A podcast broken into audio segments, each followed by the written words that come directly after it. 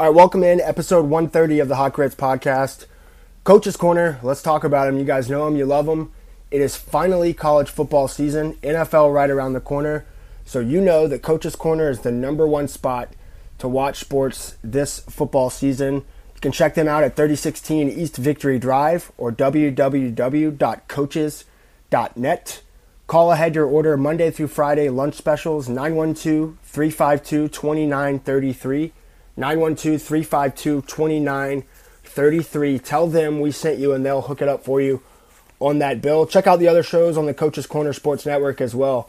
That's Rubbin' and Grubbin' with Brandon Bain, NASCAR, talking NASCAR on Wednesday nights on the Coaches Corner Facebook page. We also had him on the podcast last week, so check that out if you haven't already. Also, Carl DeMasi and Kyle Lawson on the Who is on First Base baseball podcast. That's on TuneIn, Podbean. You can find the link there on Carl's Facebook page. You can also find him, Carl DeMasi, on Saturday mornings up at Coach's Corner talking all things local sports. Um, also on his YouTube, it's archived there, as well as Rubbin' and Grubbin' too. That's archived as well. All of that a part of the Coach's Corner Sports Network. So we're grateful to them. You guys go show them love this football season and tell them we sent you. All right, let's get after it for our 130th time. Hot Podcast. Ain't nobody goes up. This your boy Count Rip Chain. Like, I mean, I've always kind of believed in aliens. I don't know if I believe in flying saucers. Ain't nobody gonna rip like You might as well just walk up to Cupid while he's on his lunch break, you know, cranking the heat or something, punch Yeah. him right in the face, punch the little baby right in. We'll see that. drop them hot grits like We're almost uh, three minutes into our sports podcast, and yet to bring up not one sport. Stop, drop, roll out. Dirty South. Come on, bow. You over there, you over there. Oh, y'all, come on now. All right, welcome back in Hot Grits Podcast, episode 130. Uh, got a lot to get to today. It's college football season. Football's back, baby. Georgia, Georgia Southern, they're all playing this weekend. So I want to talk about that, but I guess we can't get too far into this without talking about the Atlanta Braves losing two of three over the weekend to St. Louis. Um, a lot coming out of that series and a lot of takeaways for me. I'll try to keep it as brief as possible. But I- you know, I think 79 and 50, the Braves are just fine, and there's a lot of panic right now because of the way they lost, and understandably so. The way they lost Saturday and Sunday uh, in St. Louis was tough because they hadn't lost that way often all year, and then they lose twice in a row, including on Sunday on national TV, uh, winning late in the game before the Cardinals broke it open and won six to three. Um, I thought it was crazy interesting this stat, and I heard Ben Ingram say it on the Atlanta Braves radio network. So on Sunday, the Mets lost one nothing uh, early in the afternoon, and then the Braves, as we said, lost six to three Sunday night to the Cardinals. That was the first time since the All Star break that the Mets lost on the same day as the Braves. Before Sunday, the Mets were 10 and 0 on days that the Braves lost or days that the Braves were off. And the Braves before Sunday were 11 and 0 when the Mets were off or when the Mets lost. So Sunday was the first time since the All Star break that they both lost. So essentially, what that means is the Braves, since the All Star break, have gained 11 games on the Mets, but the Mets have gained 10 on the Braves. And so, not a math guy, but all of that has gotten you one game closer than you were at the All Star break to the New York Mets. So 33 more games to go. Um, again, not a math guy. If you gain one game every 10 games, you'll be tied with the Mets with one series to play, with three games to go. So if you keep doing that, like the Braves have done that, they're seven and three in their last 10. The Mets are six and four in their last 10. Simple math tells you that means the Braves have gained one game in the last 10 games played for both teams. So while it's not the pace the Braves fans want, understandably so, they're still playing well enough to keep pace with the Mets, and not only that, to gain a game on the Mets when the Mets really haven't played poorly. I mean, obviously they haven't played poorly. So Kenley Jansen blows the save on Saturday night, and Braves fans lose their fucking minds. They freak out about Kenley Jansen. Uh, they want to cut him. They want to send him down. uh, because of one save. It's like it's like some of us have never watched baseball before. Um, this is to happen from time to time. Like Kenley hasn't been that great all season, but he's been one of the best closers in baseball. He's second in baseball in saves. He's top five in Ks per nine, and he's top 10 in opponent batting average. He's pretty freaking good. It's 13 games since the All Star break. He has a 3.0 ERA, and he has seven saves. Saturday night was his first loss of the season. Of the season. He's only pitched in eight games with a one run lead this season. Eight of them. Okay, so what happened Saturday night is a bona fide rarity. It doesn't happen a lot. Now, it sucks because of the way it happened and because it was so obvious right when he took the mound that he didn't have it. But how many times does that happen with Kenley Jansen? It happens all the time. He lets guys on base and he gets out of it. There was nobody better behind him that could come out of that Braves bullpen. At least in my opinion. Certainly when you used Iglesias in the eighth, there's nobody else behind Jansen that would I would feel more confident in than him. Now if it happens three times in his next five outings, then you got a problem. But right now there's not a problem with Kenley Jansen. The bullpen's not pitching great, but over 162 games, there's going to be a two week stretch. There's going to be a week stretch where your bullpen pitches terrible, top to bottom.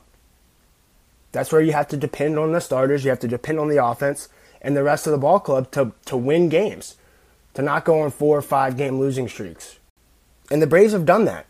They've avoided those long losing streaks all season, and I think they'll continue to do it. They get three versus Colorado, three versus Miami, then two in Oakland before they head to Seattle. So the next eight games, very winnable games. Rockies, Marlins, Athletics. So go six and two over these next eight. Go six and two over these next eight. Now the Mets don't have a tough schedule either. But look, if the Braves keep doing what they're doing, they're going to be right there 33 games from now with a chance to win the NL East.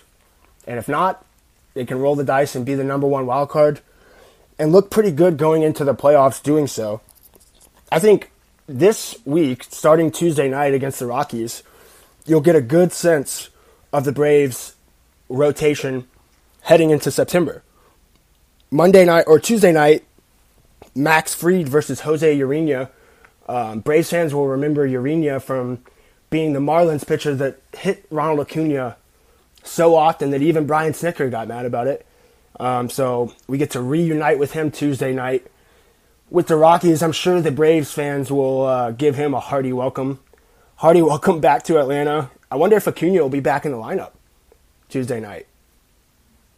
I wonder if he will be. If Marcell Ozuna's in the lineup, I wonder who Braves fans would be rooting for when it's Jose Urena against Marcell Ozuna. That'd be interesting.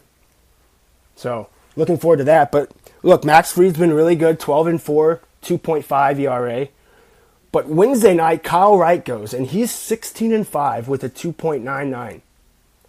So he's got 16 wins with probably five starts to go. Five starts, maybe six more starts to go. It's not out of the realm of possibility to think Kyle Wright could win 20 games, which is extremely rare these days. You want to know the last Brave to, to have 20 wins in a season as a starting pitcher or as a pitcher? It was in 2003. It was Russ Ortiz. Russ Ortiz, ladies and gentlemen, is the last Braves pitcher to win 20 games in a season. And Kyle Wright, 16 and 5, has a shot. He's got an outside shot at winning 20 games, something that's only happened once in all of baseball in the last five years. Julio Urias last season had 21 wins, I think, or 20 wins. Um, so it's happened once since 2016 in all of baseball. Kyle Wright has a shot. Then Thursday is September 1st, which might as well be. I'm going to have to figure out how we're going to do this, but Spencer Strider starts September 1st for the Braves. Uh, it's going to be Spence Timber Stride Timber, something like that. There's something there we got to workshop at. Um, but Strider goes, he's 8 and 4, 2.87 ERA. So you get the big boys for three games against the Rockies that the Braves should definitely be able to take care of business. At the very least, win that series. Same for the next three against the Marlins, then same for two against Oakland, who might be the worst team in all of baseball. The Mariners series down the road, that could be interesting. That one could be interesting, but still a long way to go until we get there. All right, let's talk a little football, but before we do, want to announce a new sponsor here on the Hot Grits podcast. It's Sweet Potatoes Kitchen. Sweet Potatoes, one of Savannah's most recognized, most well known, and best restaurants, especially on the south side. Uh, Steve Magulius, the owner, they're at 531 Stevenson Avenue. Um, so right over there, kind of near the movie theater on Stevenson Avenue. Tucked away, it's, it's a great lunch spot if you're on the south side of Savannah. Um, but it's also sort of a nice place to go where you don't have to deal with the downtown bullshit, for lack of a better word. Um, you can go right here on the south side of Savannah and find good southern food at Sweet Potatoes Kitchen. They're open Monday, 11 to 3, so just lunch on Mondays, but then Tuesday through Saturday, 11 a.m. to 8 p.m. Sweet Potatoes Kitchen, they got fried chicken, which is my favorite. Uh, the macaroni and cheese is delectable, really good. So we're happy to have Sweet Potatoes as a sponsor here on the Hot Grits podcast. We want you guys to go check them out, not only because they're a sponsor, but also because you're going to love it.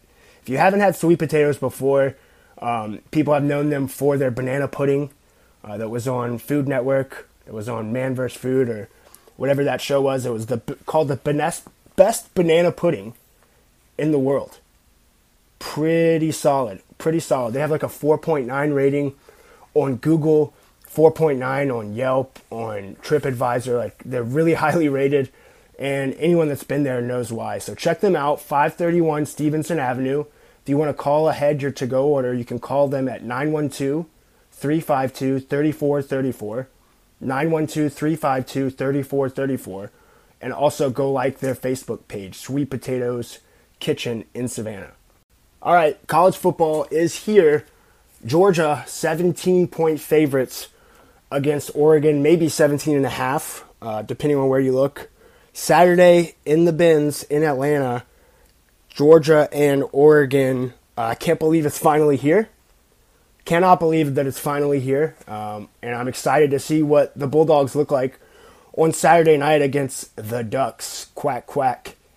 Uh, I don't think I'll touch the spread, but uh, interesting stat here from, I don't remember who said this, but I heard it this weekend uh, when listening to previews of the game under Kirby Smart, Georgia is 47 and 34 against the spread. Now that might not sound as impressive as it actually is, but that's 13 games over 500 against the spread. So if you you're betting them every time, like that's you're making a profit uh, and a sizable one at that. So I thought that was interesting. I don't know that Georgia will cover, but I'm interested to see a couple of things from Georgia outside of the general big picture, how they look after, you know, winning a national championship. Georgia's going to play a game on Saturday night where they're the reigning national champs, and that hasn't happened in 40 years. Let that sink in for a moment. Regardless of how this season goes, Georgia is about to play a college football season in which it is the defending national champ. So that'll be fun to say and fun to hear all season long for Bulldogs fans. Uh, I don't want this to happen but as always, I'm interested to see what happens if Georgia has an injury early at the quarterback position. Stetson Bennett, you know, I think most people know he hasn't always been my guy, but like I'm not calling for his job at all this season. I'm going to put a hand up now and say that because he's done enough, obviously. Obviously, Stetson Bennett has done enough to be the starter at Georgia. But if I had to guess, it would be Carson Beck, number two. And if that happens, I don't know that Georgia's good enough this year. So there were games and moments in time when Bennett wasn't great, but Georgia was so good. They were so good everywhere else that I thought, you know, it didn't matter all that much. Um, on the defensive side, you know, I haven't seen a depth chart yet. I've seen a couple of media members guess at what Georgia's depth chart might look like. I don't know that I can go a whole season watching Dan Jackson play strong safety for the University of Georgia. I just don't know that I can do it. behind him could be Malachi Starks, the five-star freshman um, from Columbus. I think a lot of Savannah people will remember Starks as being the guy that led uh, Carver Columbus over Benedictine two years ago now um, in the Final Four at Memorial Stadium when Holden Geriner and Broadnecks and a lot of those BC guys were one game away from the state championship game. Starks intercepted the final pass, and he was electric at quarterback and on defense for Columbus. He's really good. He's really good. He's a five-star true freshman, and I I know that the time is coming very soon, probably early in the Oregon game, where I'm gonna I'm gonna want to see Starks out there over 47, over Dan Jackson at safety. Uh, if you don't know who Dan Jackson is, just wait. Just wait. You'll recognize him pretty quickly out there on the field if he's out there running around. So again, it's number 11 Oregon versus number 3 Georgia, 3:30 on September 3rd this Saturday in Atlanta. Can't wait. Can't wait. Uh, elsewhere around the state, Georgia Southern is preparing to open the Clay Helton era against Morgan State. Uh, I was planning on going over the depth chart, but I guess that doesn't happen this season uh, until Fridays, uh, which doesn't help early week podcasts, that's for sure. Uh, Georgia Southern, Morgan State, Saturday, September 3rd at 6 p.m., Paulson Stadium in Statesboro. Um, I don't know if I've seen a line on that game yet, but uh, I would bet Georgia Southern has really, really heavy odds to win that game. It'll it'll be one of like either two, three, or four games that Georgia Southern's favored in um, all season. I guess the one thing that you can take away from a game like this, if you're Georgia Southern, is that you can certainly see at least how the new offense will look. I don't know if results wise, like, I, I think it's easy after the fact to either be to either overreact positively or overreact negatively based on how the game goes. Like Georgia Southern's not going to lose to Morgan State, but let's say you know if they win 24 to 10, I think a lot of fans would be understandably upset about that if you're a Georgia Southern fan. But it's tough to glean much out of a game like this because even if you win 40 to nothing, it'll always just be okay, well, it was Morgan State.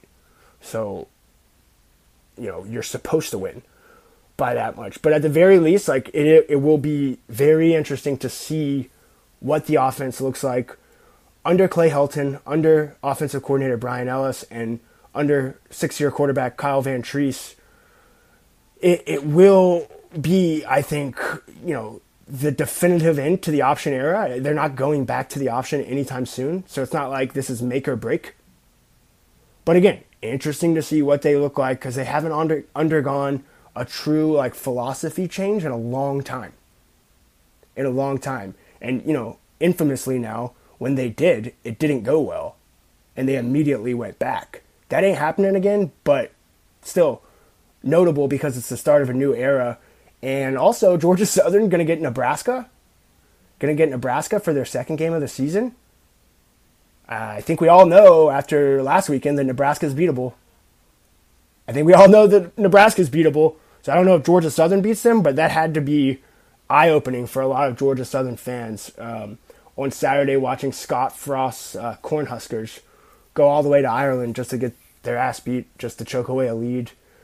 But I'm confident in Georgia Southern against Morgan State, and I don't think that's going out on a limb. There is no betting line uh, released on that, so that tells you everything you need to know there about Statesboro this weekend. All right, quickly, a few notes on high school football before I get you guys to my interview this week. Uh, my top six high school football through two weeks BC, Calvary, Savannah Christian, New Hampstead number four, Richmond Hill number five, Country Day number six. Um, if you haven't already, if you're interested in high school football in this area, go to connectsavannah.com, go to the newsletters tab at the bottom, uh, click newsletters, and then sign up for the read option. The read option is a newsletter that uh, we are two editions in. You're going to get it every Saturday into your email inbox for free. Um, and it's basically my thoughts and ramblings on the previous night's high school football action. So I do want you guys to go check that out and also check out prepsportsreport.com. they are a sponsor here on the Hot Grits podcast, and I do a lot of writing for Carl and Prep Sports Report. Um, it's all local. It's 100% free to read.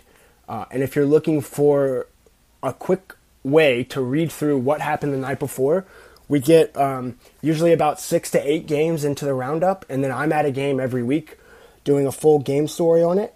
Uh, so every week, prepsportsreport.com, either late, late Friday night or early Saturday morning, you can check that out. And then also connectsavannah.com newsletter, the read option. Uh, that's free. All you have to do is sign up into your email, and you'll get all of that every week.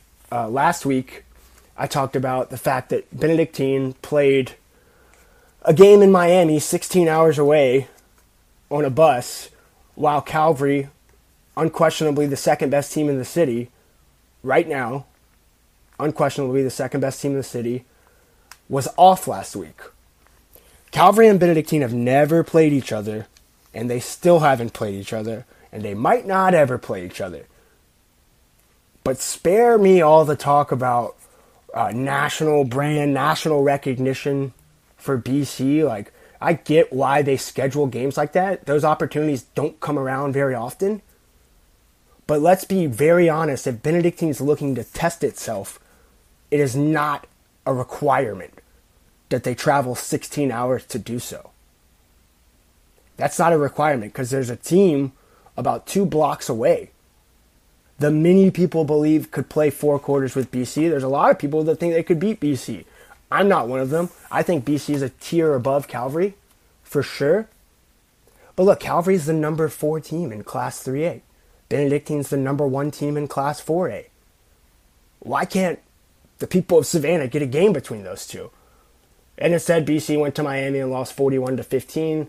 Uh, last year, they lost to the same team, Chris Columbus Miami, at Memorial Stadium. I think that game was 42 to 21. So, you know, if you're getting national recognition, you're getting it by way of 20 point losses.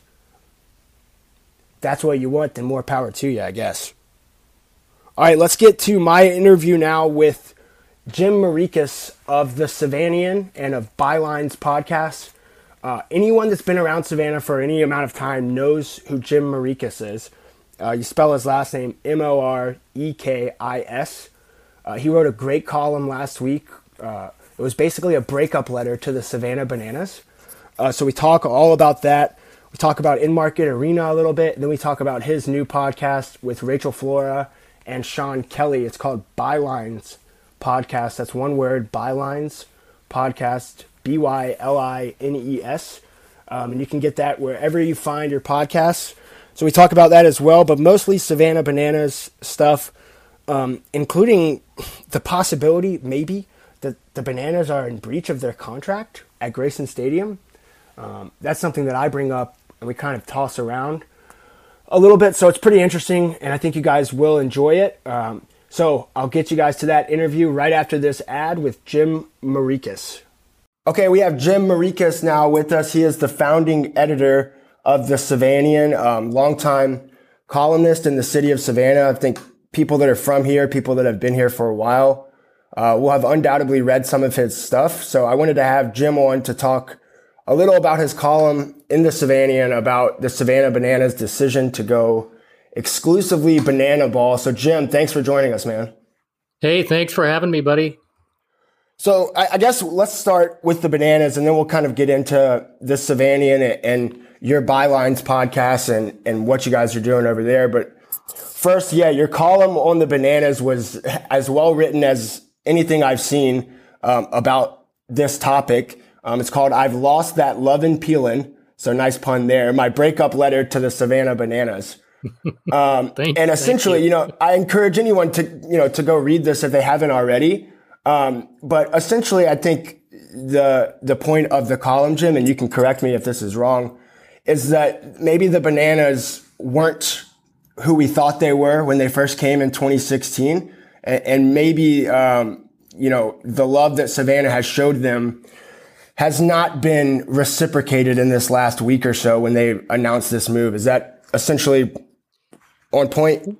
Well, it's it it's kind of like that, but also I'm not even I'm not even sure it's that cynical to be to be uh, to be clear. I uh, I almost get the impression that like they created a monster that now has to be fed, and that sort of dawned on me when uh, the team owner Jesse Cole was talking about how they would they would go on the road, you know, to other uh, Coastal Plain League games, where of course they can't bring the circus, right? They can't bring the traveling circus, uh, and he said that the the tickets are so scarce now in Savannah that people in Savannah now go outside of Savannah to see the bananas, and they're really disappointed when they don't see the big show.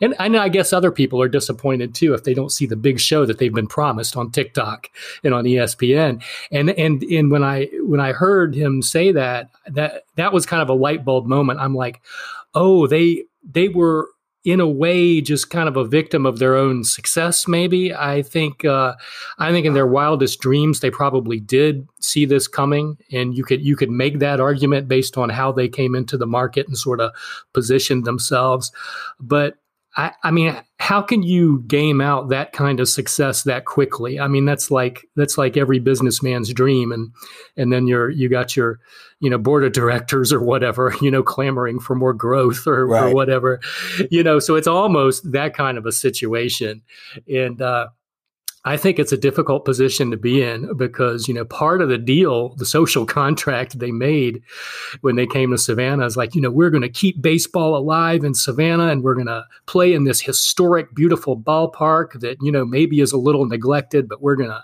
just make it fun again. And they did. They they fulfilled all that. But but now it's almost like it's gotten so big that they're they're like, you know, well, well, what's next? And uh, you know, well, we see now what's next. It's sort of they're just an exhibition team now, and um, it's it's going to be interesting to see how long they're able to hold on to a local fan base when there's zero, I guess, zero suspense in in you know, in the games. Yeah. It's all about who who's going to come out with their bat on fire, walking up to the plate, or who's going to be on what position player is going to be on stilts next. You know, I guess that's the suspense level now. Yeah. It's, it's like, you know, and uh, and and it, it's it's fun, and I I think a lot of people have mischaracterized the column. I mean, people who haven't really read it all the way through because I was pretty clear about it, but um it's not that I didn't see the showmanship aspect from the beginning in the sort of almost cheeseball kind of uh, kind of thing they do to get people interested in the game. I did see that, but it it seemed to be a worthwhile trade-off because we also saw so many people enjoying baseball who were not going to go to a baseball game before. Young people uh, all kinds of diverse people going to these bananas games in the beginning and it was really nice to see and I, and I figured that it was worth all the silly shenanigans which are fun and harmless. I figured it was worth it if we're bringing a, bringing new people into the sport, the, the, sport that I love and I love to watch. And um, but now it's almost like it's become its own species, you know. And I guess it has, and it's called banana ball, right? Yeah, yeah, and I guess it's like its own sport now. So essentially, Savannah now has returned to not having a baseball team. I mean, in a way, like they don't have a baseball team. Yeah, well, it's you, it, it's a show team playing on a baseball diamond. yeah, know? I mean, so they're playing baseball in that sense, but it's like you know any of us who have even a tangential love of the sport, you, you know, you, you, part of the deal I mean, Ken Burns built a whole career on talking about this. You know, it's like part of the deal with baseball is the tension. There's long, long periods of tension where not much is actually physically happening, but you feel tension build as the as the game builds, that individual game. And even though you had all this goofy entertainment between the innings, which is all all well and good, you know, when it was time for the inning to start and the pitcher to do his windup, you know, you still had to stop and you know let the pitcher do his windup. He still couldn't balk. You know, eh, all, right. all the rules were in place, right?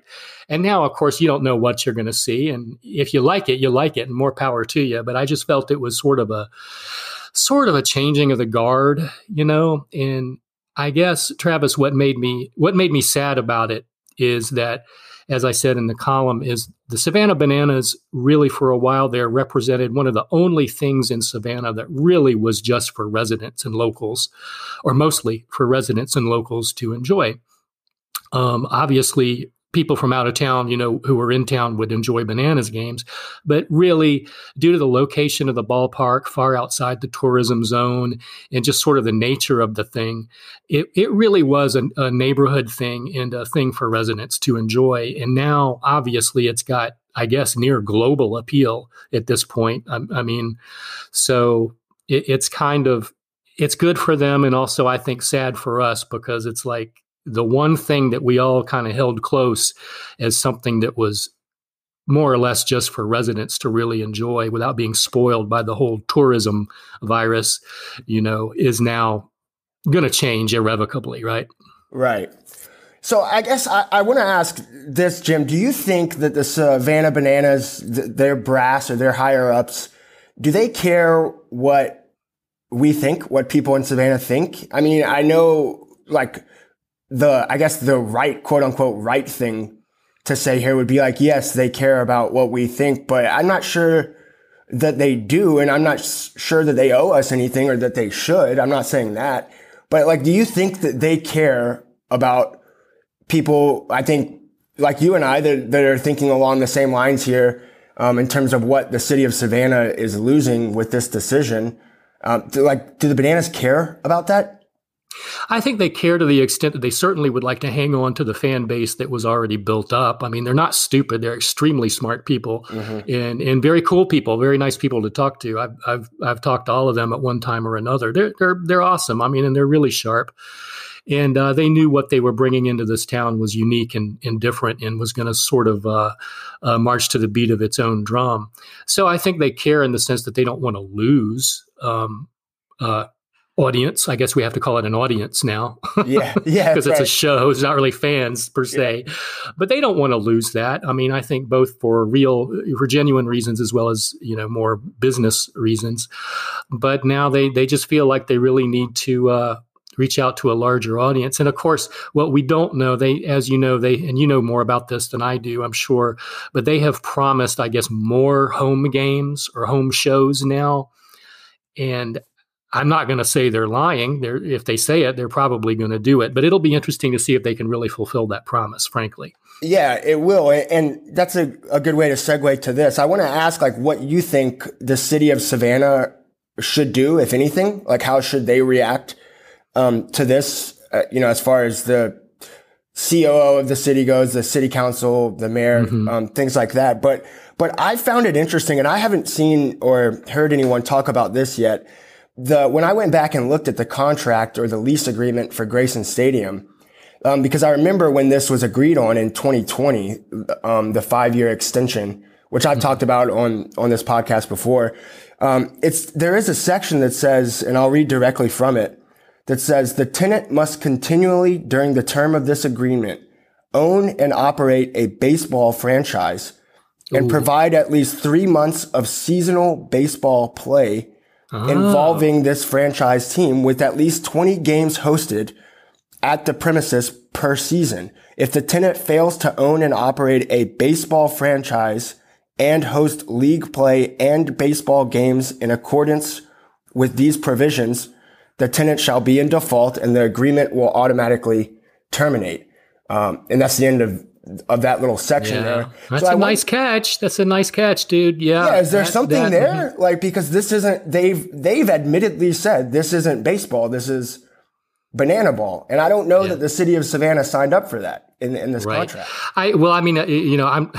Uh, uh, fair warning. I full disclosure. I'm not a lawyer, but it seems to me that it all boils down to the meaning of the word franchise. And I think you could argue that this is still a franchise. I, I I personally might not argue that, but I think you can make enough of a case.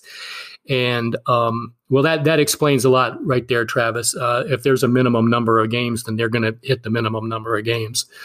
Um, but they won't I be baseball games, you know. They won't be baseball. Uh, I guess you can still call it a franchise, though. Yeah, because uh, because they are they're going to be pro. I mean, and let's uh, let's at least uh, you know give credit where it's due. The players are at least going to get paid now. yeah, yeah, that's something at least.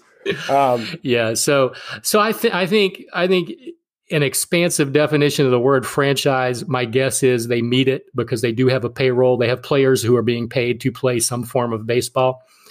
So I and, and again, I'm not a great legal mind, but that's just kind of my thinking. And I think if they stick stick around, would you say 20, 20 games minimum or whatever you yeah, said? yeah. Yeah, I Yeah, think they're they'll do that. They'll do that maybe plus a few and uh, and fulfill the requirements. I don't think they have any interest in in leaving because for a lot of reasons. I mean, they're they've settled here. The name the name rhymes. The name has to rhyme, right? Savannah Bananas. What are they going to do? You know, uh, and. Uh, I, you know more about this than I do. What are the what are the chances of an actual MLB uh, farm team coming back here? Uh, if if the Bananas were to leave Grayson, which I'm certainly not predicting, but if they were, what are the chances of that realistically? I don't see it. Uh, slim to none at Yeah. Grayson Stadium. Like they're not, no minor league team is going to is going to you know make concessions as far as that goes. As far as playing at a stadium like that, when the city has a track record of if the, of the minor league team isn't happy, then they basically say you know go kick rocks, go ahead and go to Columbia. Right. And, and that's another thing that's always been interesting to me is sort of the background of the Savannah Sandgnats. Like they've been made out to be this um, greedy minor league franchise that didn't respect Savannah and that didn't uh, value Savannah, and they wanted more and more. When really that wasn't the case at all. I mean, the the the Savannah Bananas documentary does a good job of of showing what the Bananas walked into. Well, that's what the Sandgnats were dealing with for a decade. Right. Exactly. So, yeah. and they were dealing with it with professional baseball players hosting, you know, 70 home games a year. So, Yeah. like, you know, they had a right to gripe. So I don't think there's any way that a minor league team like returns to Savannah. I guess I would just ask, like, what, what is the city of Savannah? Should they even react to this at all? Like, or do you expect them to react to this? Um. I, I, I don't expect them to, and I don't know why they would right now. Um, I think if they're, you know, the lease agreements are being satisfied, and I, I can't imagine they have another use in mind for Grayson uh, that you and I would appreciate. Let's put it that Right. way. So I'm, I'm very much of the mind. Whenever I deal with the city of Savannah, I want I want to stay as far off their radar as possible personally. so so I think, and I think the Savannah Bananas leadership, Jesse and those those folks are, are smart enough to also just just not want to be on the city's radar, because if there's one thing we learned about the city of Savannah is that you you don't know how they're going to react or what they're going to do. They're not really predictable. I mean, they might do something awesome, they might do something incredibly stupid, and you're never really sure until they do it. So, I mean, if I were the Savannah Bananas, I would not rock the boat, the banana boat, so to speak, and um, just you know fulfill your minimum obligations, and but don't you know. I can't imagine they're going to start pushing for more upgrades, but I think yeah, I think you've written about this. Um, it's possible that they could, but I, I don't know. I, I mean, if they're smart, they don't they don't get on the city's radar either way. Yeah, and like you said, they're not dumb when it comes to business and when it comes to marketing and PR. So I think they've probably thought this out maybe a little bit more than you and I have. I think that's fair yeah, fair. I think that's fair to say. Yeah, but it, it's uh, it, it's it's bittersweet, I guess, is is my feelings. And I, I'm certainly, you know, just so no one misunderstands, I'm certainly not suggesting any kind of boycott or whatever. I mean, by all means, if you can get a ticket, go enjoy the game. No, yeah, and I think like like I guess that should be said too. Yeah, like I'm pro what the bananas are doing because it's successful, and like who am I to tell them what to do? What I what I w- would say is that like people that aren't happy about their decision, that doesn't make them necessarily like anti Savannah bananas. Like we don't have to agree with every decision that they make um, in order to be like because it seems like you know it's easy to get labeled as like oh traditionalist old school baseball guy just because you maybe don't want a time limit on the game like Right, right. That see, that's funny. I'm glad you brought that up because some people are kind of, uh, kind of thinking that that was my approach, but I, obviously it wasn't. Anybody who read the column, the whole, the whole joke of the column is that it's written as as a breakup letter uh, to a to it, it's it's in the voice of a jilted lover, yeah basically. yeah So I mean, the whole point is, you know, I I really had a love for what they were doing and I a true enjoyment, and so I don't wish anything bad to happen to him, but it's just a shame. right? It's just a shame. Um, so that was always my point of view. And uh, Yeah. I, I do think, and I, I had a little debate with somebody earlier today. I think it's a question of degrees. So, yeah, they came into town and they had the gimmicks and the shenanigans. And you're like, oh, yeah, this is a gimmick and a shenanigan. Okay, fine. They're still going to play ball and they're still going to play nine inning, innings. And at the end, there's going to be a winner and a loser. There's going to be a scoreboard you know and if you wanted to do the really old school thing of of having a scorecard and actually scoring the plays you know you know six four three double play or whatever you could do that. Uh, Yeah. but now you know how do, how do you do that? You know they they they did a triple somersault you know after every ball or you know an error counts as a grand slam or you know, whatever they're doing now. Um, you know it's just like it's kind of a shame because they they like there was a tipping point right where they just went over the tipping point from just fun shenanigans into the shenanigans are the whole reason we're here Yeah, I never thought about that. I would love to see uh, that, like a the official score of a banana ball game, and his Yeah. what his scorebook looks looks like after like the fifth inning. Yeah, yeah, yeah, yeah, exactly. It's, it's, so it's you know it's it's not really an old school versus new school thing. It's it's just like they they I felt they captured a, a perfect formula. They had perfectly figured out a balance between just good, clean fun, family fun that everybody could enjoy, even if you're not a baseball fan. But if you are a baseball fan, you could enjoy some fairly decent baseball at these games. And I, I do want to say this: a lot of people were like, "Yeah, but it was always crappy baseball to begin with." But it wasn't. It was, It was pretty. not. It was pretty high level ball, Travis. It really was. And a lot of that, I feel, I'm interested in your thoughts on this as well, is because the crowd was so into the game. I really think that at the home games, anyway, that that really got the Bananas players locked in, and they played a lot better. Um, Yeah. I think because the, the the huge crowd support was there. We we've seen all kinds of gr- awesome plays, a lot of great infield plays, some great outfield catches. Uh, you know, some long balls, solid line drives. I mean, I'm not so much an expert with pitching, but it seemed like pitching was on point in that league for the most part. So um, I don't know. I mean, it, it's it's it's a complete myth that it was never a good baseball. It, there was at its peak, it was pretty good ball. You know.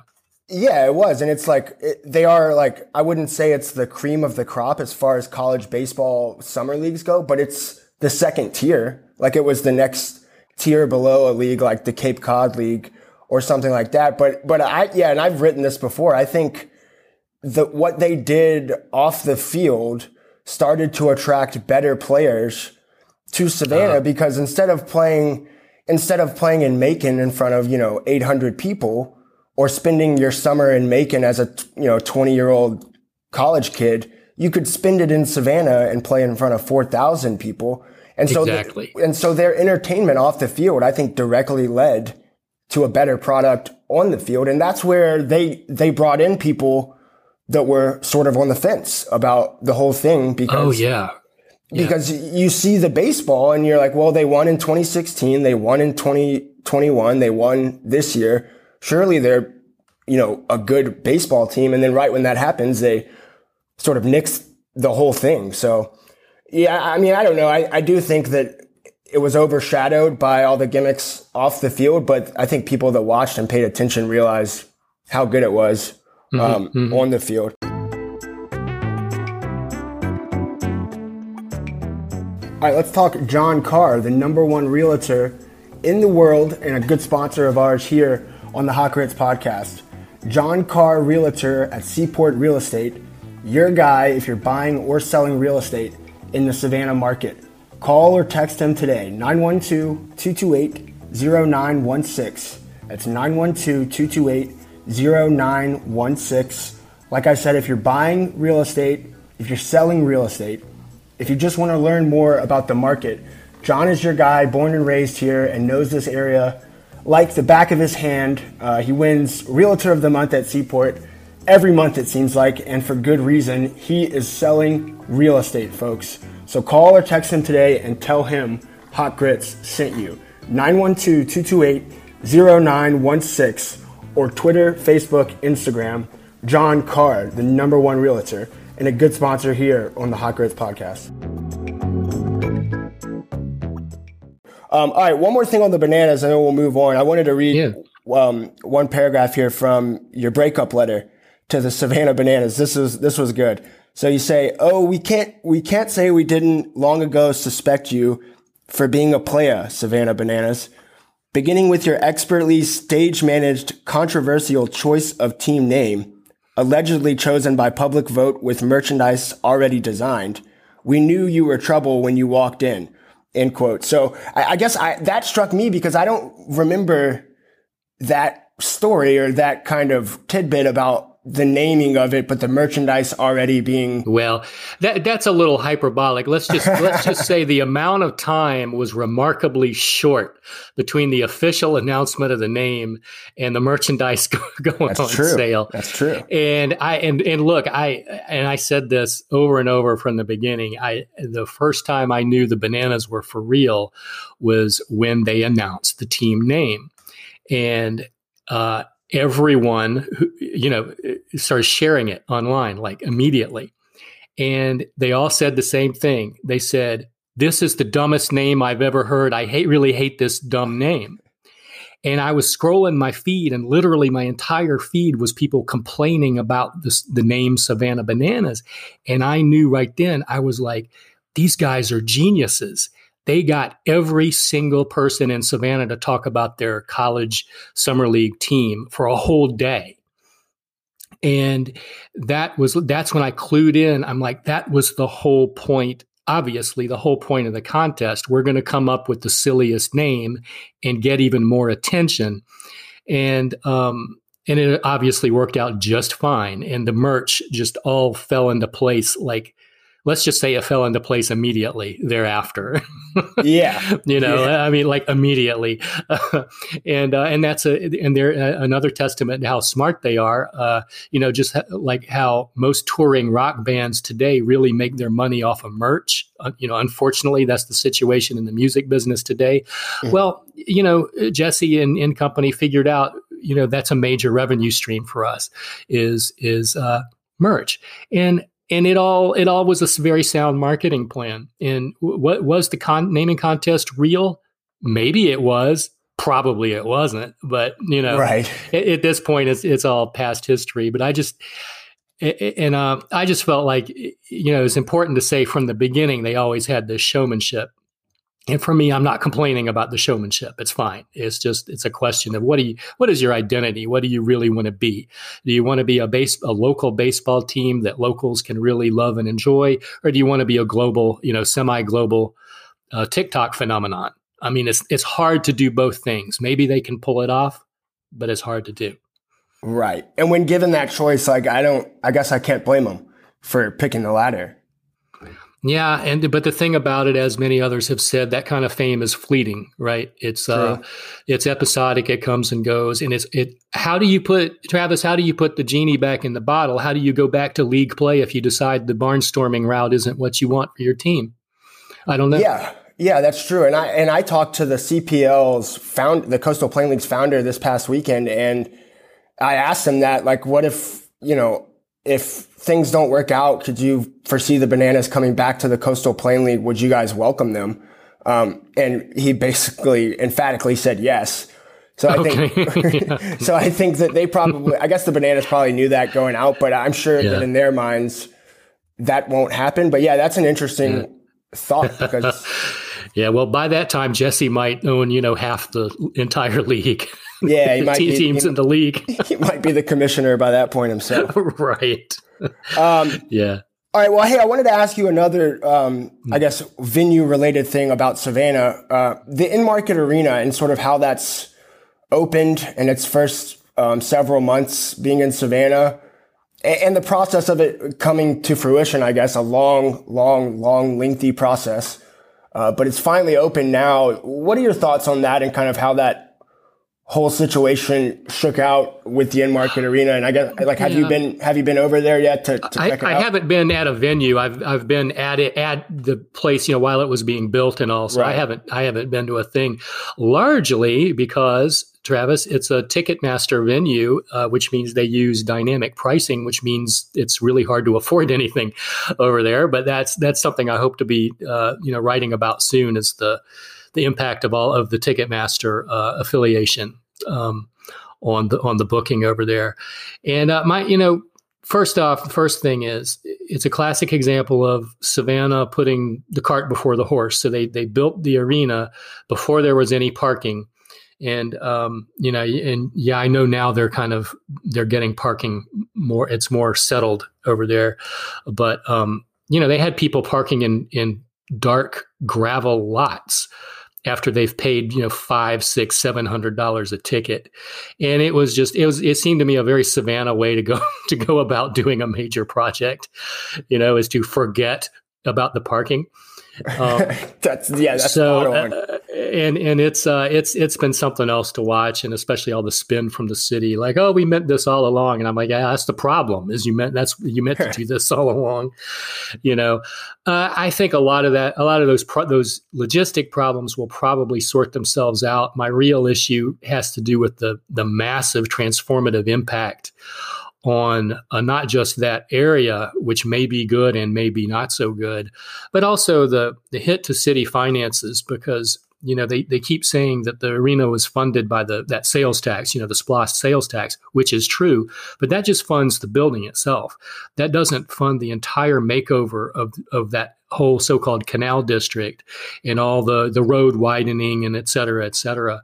So it's it's a it's a the, the arena project and, and, canal district as a whole represent a significant chunk of city uh, the city budget for years to come many years to come well over above and beyond the operating costs of the show venue itself mm-hmm. because as you know there's you know there's a private company that's running the day-to-day operations at the venue itself uh, and that's probably one reason why things go smoothly inside the venue once you're inside the venue yeah. but you know it, it's going to be interesting to see. There, there, there are some of some of Savannah's poorest human beings living in this area, uh, and and this transformative impact of that arena right next door to them, literally right next door to them.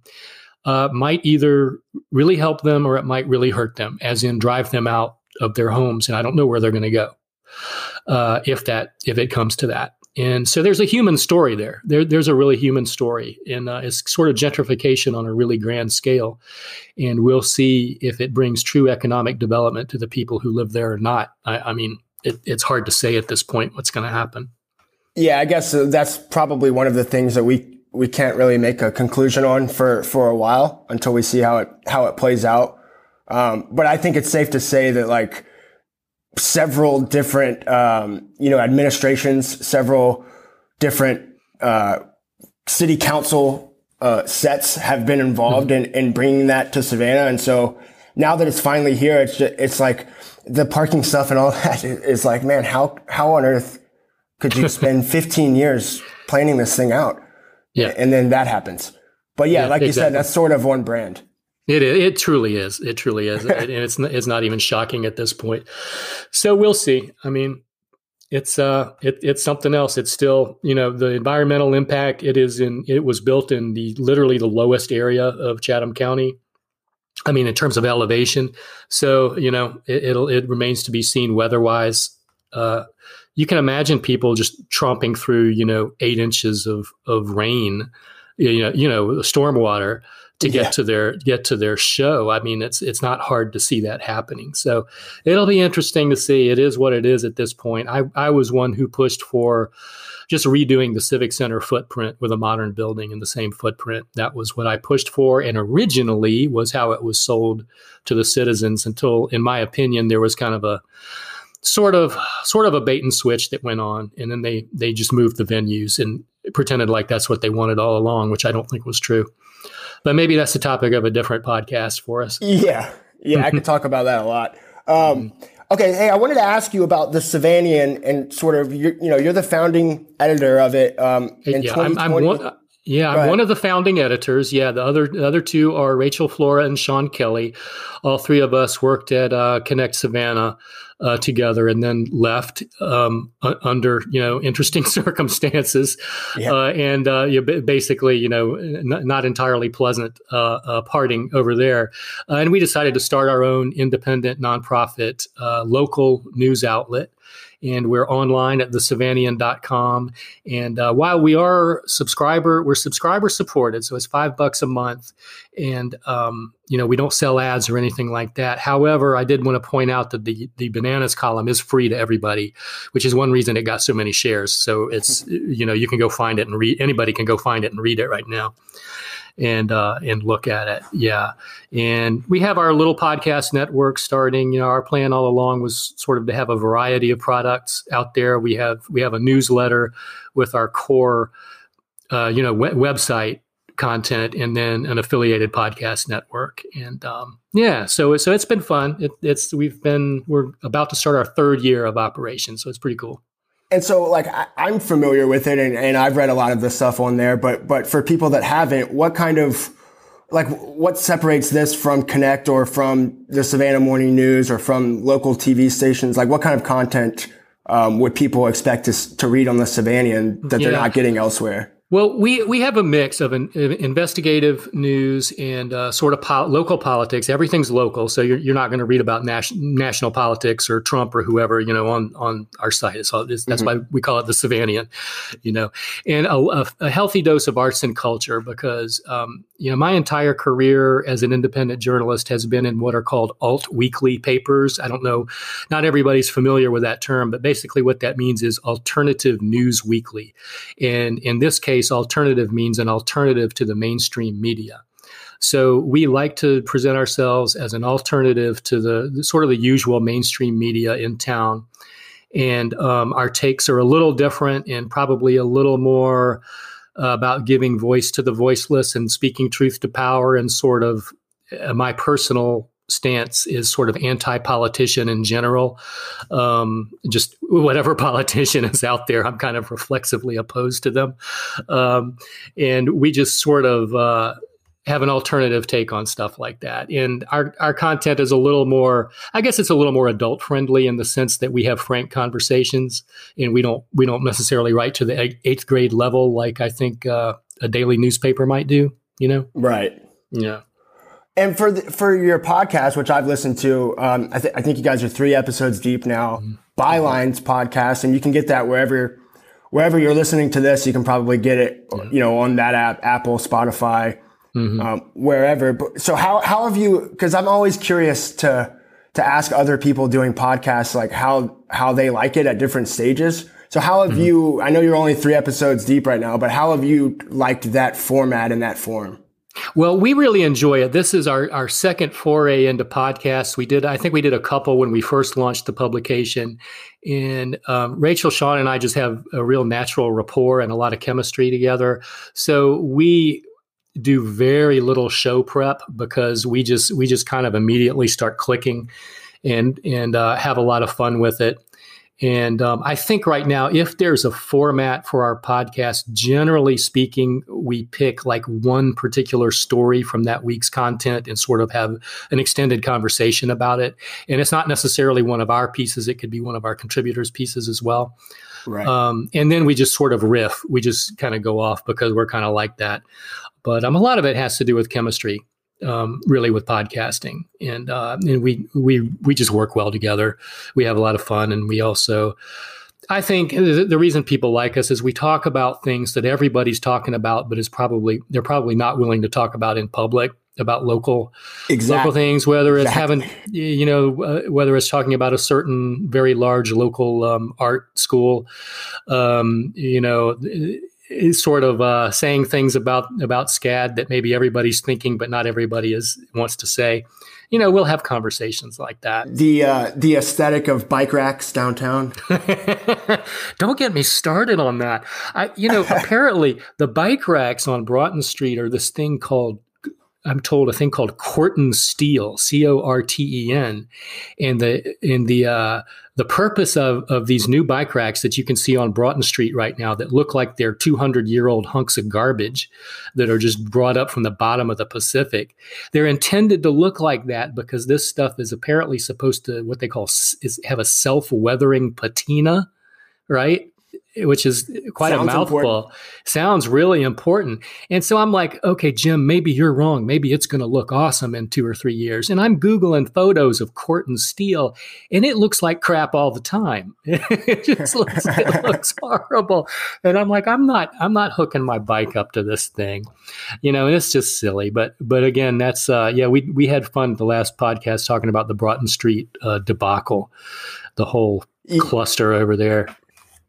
Yeah, and I think look, I'm born and raised in Savannah, and I think people that are from here or that have lived here for a while, when they listen to bylines, they'll be able to tell a lot of the things that you guys are saying, and they'll be able to to pick up what you guys are talking about, even if you know all the time you're not saying it outright or directly.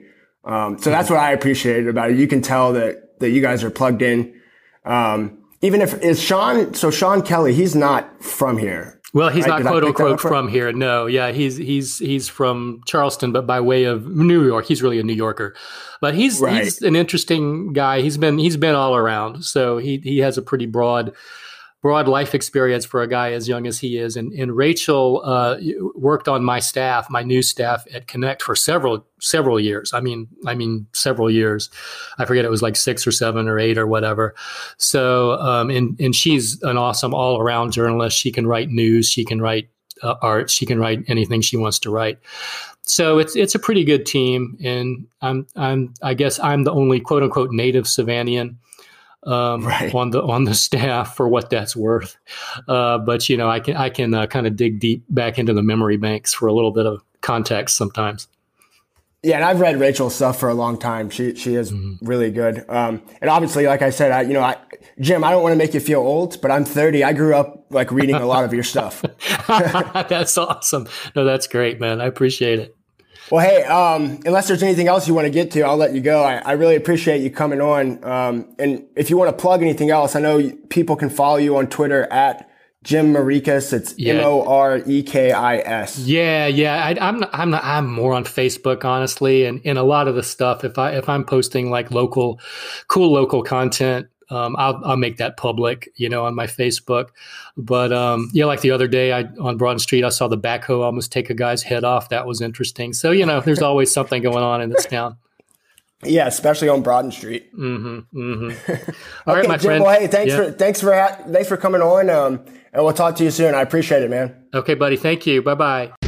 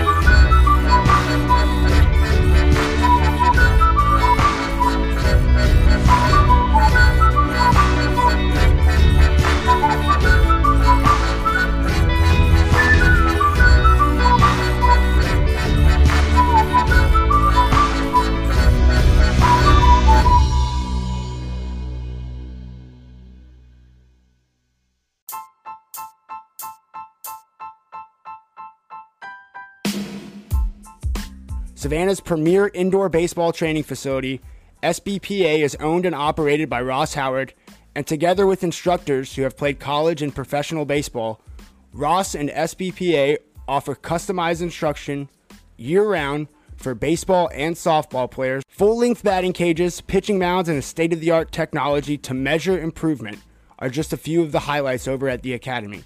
Call Ross at 912 484 5282 and visit the Savannah Baseball Performance Academy on Facebook for programs, teams, camps, and more information about how to take advantage of this great venue.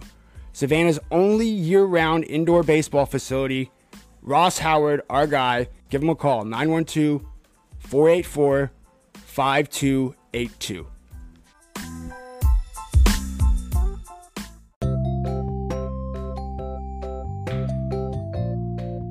Commercial and residential electrical services that you can trust. Braddy Electric is Savannah's number one electrical services for commercial and residentials since 1970. It's family owned and family operated. Reach them today at 912 233 1561 or 1104 East 35th Street. Braddy Electric, that's two D's, B R A D D Y. Five stars on Yelp, five stars on Google reviews, and Savannah's number one electrical servicer since 1970. Call them today, 912 233 1561.